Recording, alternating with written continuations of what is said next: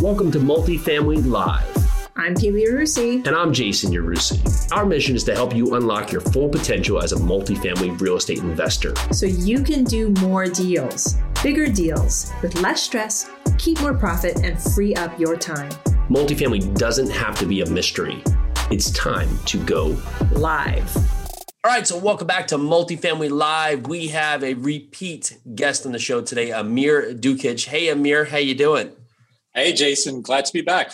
Glad to have you. And so it's now time number three. There's been a lot of time in between the last time we spoke. Of course, pre-COVID would put it that. But uh, a little bit yeah. about Emir is he is the CEO and founder of Rabbu, an up-and-coming startup based here in the QC that speaks to one of the world's most popular conversations these days, the shared economy. Dukic and his team are working to create a new experience in the space. And Rabbu specifically is a boutique property rental brand that offers guests to the Charlotte area accommodations with high levels of personalization and standard standardization, which is a word that I probably need to say about 50 times to get it once right. But Emir, welcome back. Talk to us, man. What, what have you been up to and what's been happening um, over the course of now over a year uh, of different um, rental patterns I'm sure you've been seeing out there? Yeah, absolutely. Glad to be back. And yeah, I mean, man, that, that description you just had uh, just kind of takes me back to where things used to be. Uh, you know the company has, has evolved since since last we spoke. We are actually transformed a little bit to be more of a a platform that helps uh, your listeners or uh, property investors identify um, short-term rentals as an asset class. So we've taken a step back from ourselves of actually creating a short-term rental brand as we've gotten more, as we've been approached by more property investors who want to get in this space and have transitioned to be more of an asset management platform where we have where we help property investors understand the short-term rental asset class, uh, midterm rentals, and how they can best capitalize revenue in that space. So, you know, we've, we've made a little bit of a transformation, uh, and that's because we've seen the demand for this space uh, explode even through COVID. It's been it's been quite a year. How has it changed now with the demand? Has it, has it basically just there, there was a pause for a moment and just went back to status quo, or have you seen a shift in the way that demand has happened across different types of short-term rentals? I think it's been an evolution. So, you know, to take you back to March of last year, I think it was right around St. Patrick's Day, uh, where, uh, you know, COVID really became real in the United States, where, you know, we started uh, seeing the stock market plummet uh, and, uh, you know, the lockdown start take effect. So, what happened on our end or in the short term rental world is Airbnb said, hey, guys, we understand that nobody should be traveling. We're going to allow anybody to cancel and get a full refund on their traditional stay. So, what should have been peak seasonality for us, peak revenue months, you know, April, May, June into the summer, all of a sudden were wiped clean. Um, and rightfully so. You know, it was not the right time to travel uh, in you know in the late spring, early summer of of last year. So what we decided to do with our product, again, fully furnished homes, primarily single family, but a lot of multifamily, was to start offer those homes as uh, midterm rentals. So rentals for 14 plus day stays. Um, and we were hoping just to utilize, you know, that strategy to help, uh, you know, help uh, our investors that we work with capture capture some revenue on their portfolio. But next thing we knew, we had record occupancies, uh, and we started seeing people migrate into these homes um, because they gave them more more privacy and more space. Uh, so we saw a lot of people. Our homes are primarily in the southeast. We saw a lot of people move down from the north, uh, from New York, uh, and from other states up north to to to the south uh, and live in larger homes. Um, and the way they would initially do that is by staying in a short-term rental. We started kind of the term midterm rentals um, because what COVID had done, while you know obviously a terrible pandemic, it had accelerated one piece uh, of the way we live uh, and, and work, and that's the remote work aspect. So people were no longer tied to being to living in the area where they lived uh, to work in there where they lived. So they decided to move elsewhere where the quality of life uh, was was better. So we saw a migration of people coming down south to southeast uh, and looking to rent short-term rentals, Airbnbs for multiple weeks at a time, so that they can you know live more comfortably than they could. For example, nothing against New York, but in a small New York apartment, right? Uh, so. Uh, what really happened as a result of COVID, people realized they can work from anywhere and that they were not tied to a geographic location. Uh, and you know, then a need emerged for furnished rental homes. Um, and that's where you know the short-term rentals, the Airbnbs, were able to to supply uh, a, a supply product that that met this demand. So, with that said, have you now pushed further into the midterm rental market with acquiring assets specifically term for that, or are you now seeing there's a transition back to the shorter, you know, average one, two, three day turnaround times? Yeah, it, it's really it's interesting. It's it's becoming more market specific. Uh, we have definitely seen a, a large influx of our of uh, properties being used for midterm rentals. You know, probably closer to your traditional corporate stays, but the clients aren't just corporate brands, aren't just companies. They're everyday people. Uh, but in in certain markets, in vacation markets, for example, we've actually seen a return for short term rental demand, and that's because uh, short term rentals are more COVID friendly and social distance friendly than your traditional hotel would be, right? Because you have a, a full home to yourself that, and you can keep, uh, you know, social distance. Um, and you don't have to worry about being in a hotel room with 300 rooms with people from 300 different locations potentially carrying, you know, the the, the disease. So uh, really, this type of product became much more popular as people, you know, uh, travel slowed down, uh, you know, but it didn't necessarily stop uh, and it became more drive to destination travel versus fly to destination travel. So people started driving to places um, and looking for full homes through Airbnbs and short term rentals to stay there. So it really became a mixture of either people are coming and utilizing our product for multiple weeks to multiple months at a time. To people utilizing our product for a few days because it was more, they wanted to travel still, and this was deemed a more safe option to do what so. was typically the the occupancy rates you would see across properties pre-COVID to where where you're seeing it now with with a slightly changing model? Yeah, so it's interesting. So pre-COVID, you know, I'd be considered a, a, good property to have about a 65 to 70% occupancy. That really means that you're kind of optimizing for your daily rate and for um, you know the the occupancy. What what you want to do is you don't want to undercharge and have 100% occupancy. You really want to be in the 65 to 75% uh, sweet spot. Um, and once COVID hit, we priced pretty aggressively and found ourselves at 92% occupied, which really which made us realize just one, it was great because we were able to generate revenue during a time when hotels were down significantly. But it also kind of sh- showed us that we probably priced too aggressively, that the demand is there, and that we could have lowered the price point and still, uh, I mean, increase the price point and still seen some some good occupancy. Uh, so uh, it's been really a shift towards from 65% occupancy. Now we're in the 70% range because we're still trying to figure out with COVID what the best mixture is.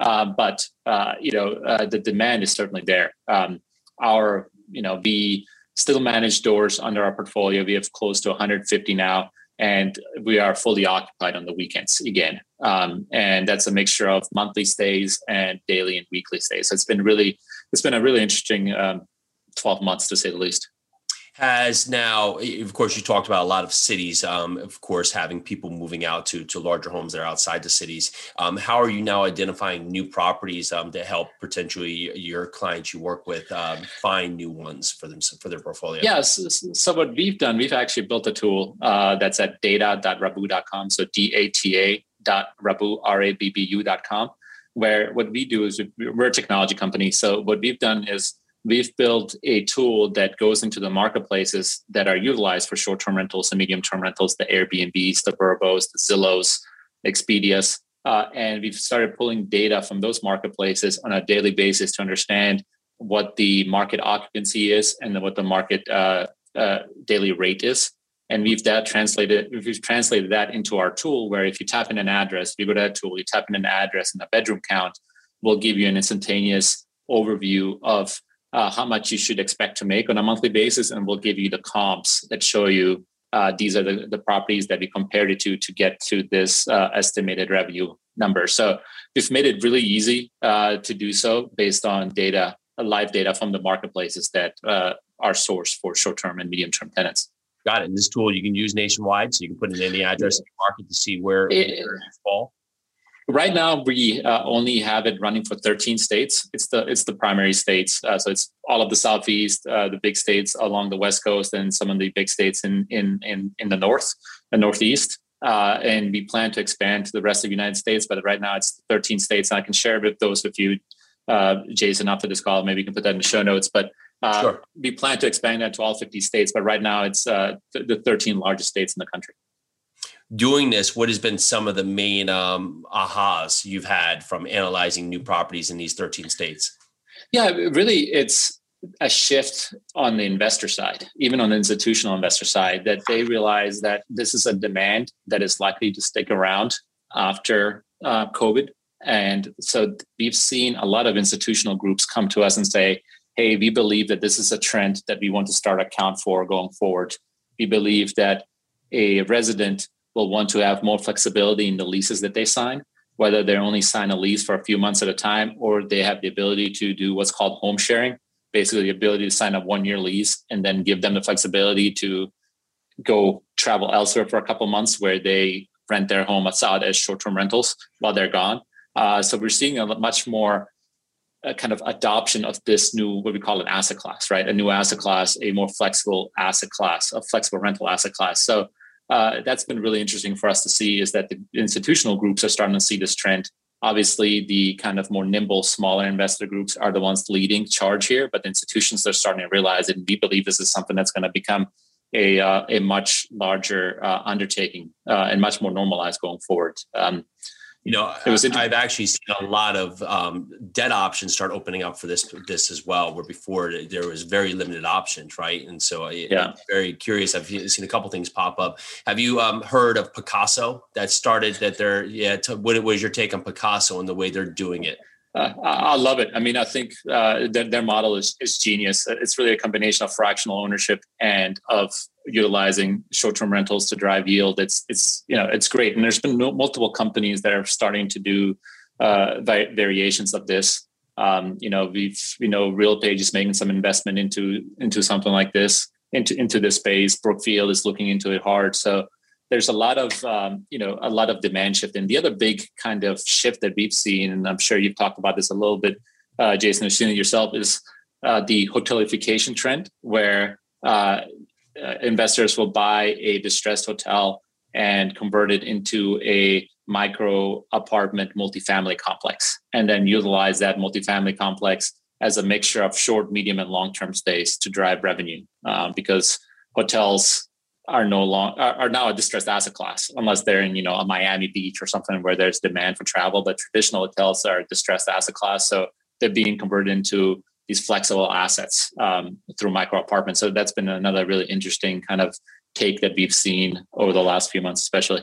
Does that change uh, a need for change of zoning for usual hotel use in most areas?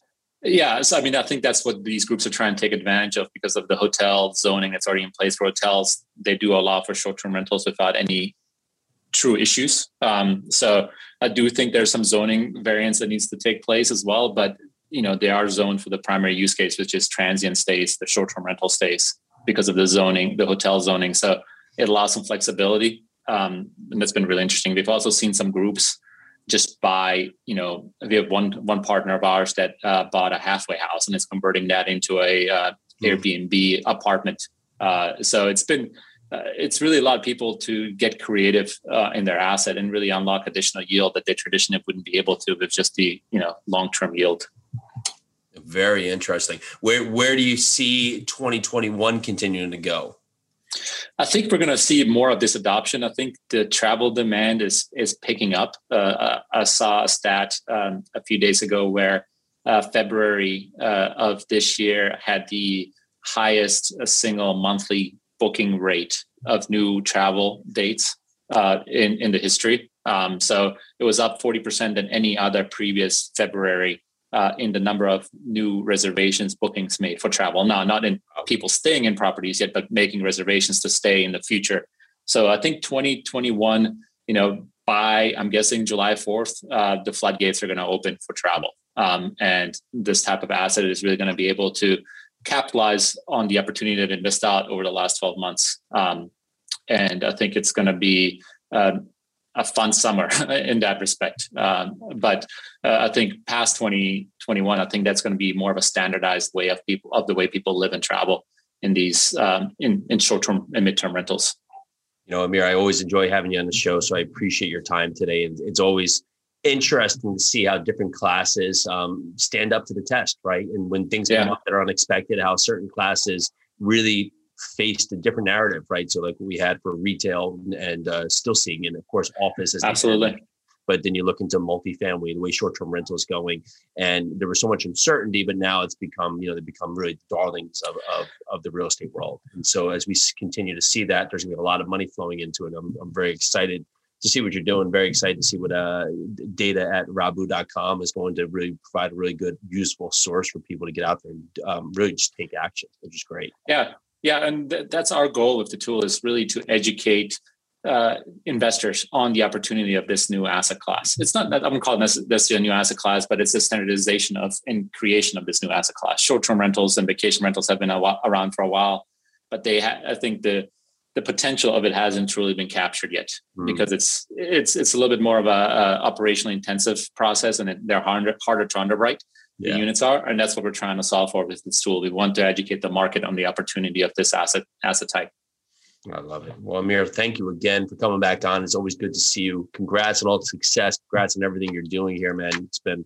looking forward to the fourth time when I when I see the next change of a positive narrative going there in the uh, short term rental space. So for everyone who hasn't, of course, we'll put in the uh, show notes prior episodes. But best way to reach out to you. Yeah, they can reach out to me directly. I'm a, I'm, a, I'm an open book when it comes to this stuff. I love it. Uh, my email is emir, E-M-I-R, at rabbu.com. Um, please feel free to reach out anytime. Uh, I love talking about this stuff. Uh, it's, it's my goal to educate uh, investors on this opportunity set, and I'm really passionate about it. So always happy to answer any questions. And I think you're an inbox zero person. Is that I remember? That's that right. That's exactly right. That's exactly right. So uh, I love it. God bless you.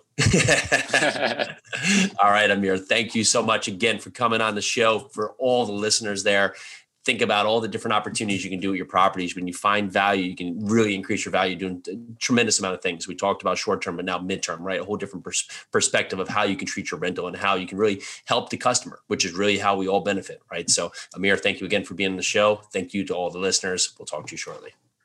Want to learn exactly how we're finding high profit, cash flow ready multifamily properties off market?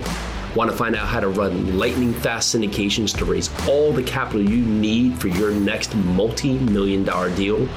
in just a few days? We're breaking down our entire process step by step at a three day event happening June 10th through the 12th called you guessed it, Multifamily Live. We've done events before, but nothing this massive or this valuable. And for the first time ever, we're going to open the doors and walk you guys through literally every step of what we're doing on our multifamily deals. This is a virtual event, so you don't have to travel or even leave your couch, but spots are limited. Sign up at multifamilyliveevent.com and we'll see you there.